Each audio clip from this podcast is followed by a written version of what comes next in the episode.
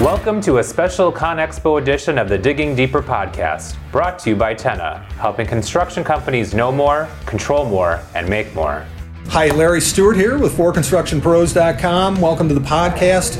I'm at ConExpo ConAg 2020 uh, with the folks from Deere. Meet Jon Gilbeck, who's Manager of Product Marketing and Planning, and Brian Rauch, who's uh, Senior Vice President Engineering Manufacturing for John Deere Worldwide. You guys have got a real great focus on uh, on connectivity with customers. Talk a little bit about the technology that Deere is bringing to the marketplace today to, to enhance that relationship uh, with your customers. Sure. So, so uh, people have used telematics for a long time in the industry, but Deere's really focused on two things. One, is uh, diagnostic done remotely, so the ability to make sure we can diagnose a, a, customer's issue before we send a technician, before we send equipment.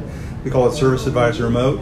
And then really we're very focused, and when you heard just a little bit ago from uh, Jim Field, is machine health. That's being able to look at the the the, uh, the, alerts that come off the machine, our history of those type of products, the likelihood of, of, what it is, and then connecting with the dealer who can go out and connect with the customer and solve the problem.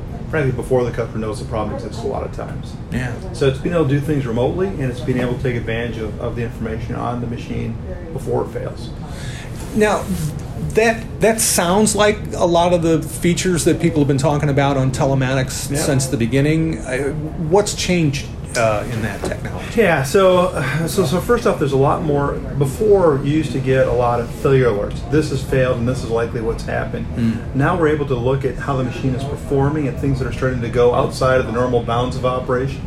It's kind of like for you, I've got a fever. I'm not quite sick yet, but now we can start to look at things and say we think there's a filter restriction. We think that the combination of this issue, this issue, and this issue, we've seen it before, and we know in the next three days, in the next six six weeks, we're, we're likely to have this type of a failure, and we can we can diagnose it. So, so it's yeah. So instead of before when someone's sick, saying here's what we should go do, we can start to look at the symptoms before it becomes a real issue and react. And we do it with the dealer. So it sounds to me like like the the the key phrase there is there is that we've seen it before that now you now you've got you, you're you're developing a way of looking at the data uh, and I assume using AI as an assist in uh, to, to handle a large flow of data and be able to find those things before they go wrong. You've got exactly right, Larry. So if we can look at failures that have occurred, we can go back and look at the history of data and say it likely had these type of three diagnostic codes that happened before this failure occurred. So now, by, by mining that data using artificial intelligence, we can start to look at and say, sure, we got the first two, the third one's likely to come let's go out and, and get after this before before mm-hmm. it becomes a real issue. How do you handle the customer issues, the the relationship issues with with, with a system like that? I mean, I, I got to think that there's you know a little suspicion perhaps from customers who are used to making those decisions. They're they're accustomed to the sort of reactive approach. Uh, um, here you are saying we think you should do this now, and and they might not not necessarily agree or have the time, for instance, to to make that change. You know, it, it, so there's two parts to that. One is our, our connection to the customer is always through the John Deere dealer, yeah. who also has their own, own system and is also monitoring. So hopefully has that relationship, and they're the ones that contact the customer and have that have that trust in that relationship. The other one is we never use that data to void a warranty or something that people would look at and say you're, you're, you're looking over my shoulder in ways to, to aid Deere. It's always about how do we support the uptime of the customer. Yeah, and, and I think we've got a track record of doing that. Frankly, I think our industry's got a pretty good track record. I think Deere in particular's got a really good track record of that. Right, right. Go beyond tracking. Tenna is the construction technology platform that revolutionizes equipment fleet operations. Tenna lets you know more with reliable tracking and a unified platform for mixed fleets built on over 100 years of construction experience. Control more with visibility from the machine level to the project, all the way up to your whole company. The result is you make more money with better own, move, buy rent decisions, higher utilization, and more predictable days. When choosing a technology solution, choose one that is built by contractors for contractors. Choose Tenna. What other uh, aspects of technology should we be talking about uh, in this discussion? I think there's two things. You, you know, for a long time, we, we've been talking about uh, the scarcity of labor, and for maybe the past 10 or 15 years, we've started to see aftermarket machine control systems, things that go on a bulldozer, uh, have been first, but and motor graders. But now the OEMs, in particular Deere's, doing a good job with what we call smart grade, integrating the technology into the machine and making it making it more reliable, easy to diagnose issues, and, and, and frankly, uh, able to add additional features that an aftermarket provider can't do. That's one thing. The next thing is we clearly hear from our customers a desire for more and more uh, of things they've experienced on highway or on their cars to be in their equipment to prevent uh, obstacles uh, or, or people to, to make sure they can identify and react to those things appropriately. Mm. So, you know, they're not looking for just a backup camera, they're looking for some type of smarts that come back and say, hey, I detect that something is in, in, in this range.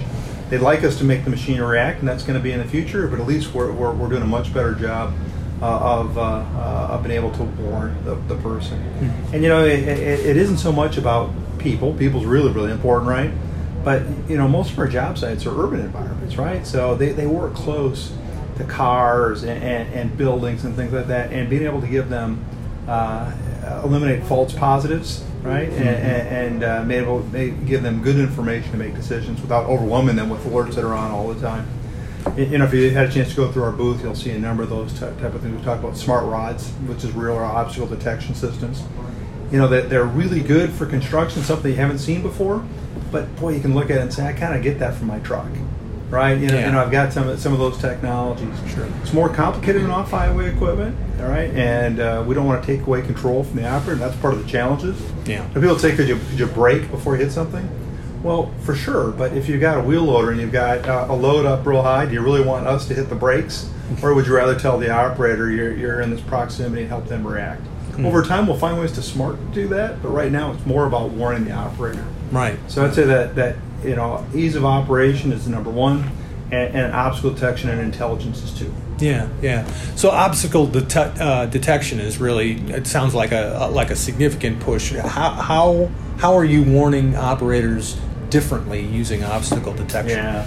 So, so um, people have had uh, uh, radar for, for, for some time. We've had them on our wheel loaders for seven or eight years, but it hasn't been uh, as smart as it is today. So some of it is actually different warnings with different proximities.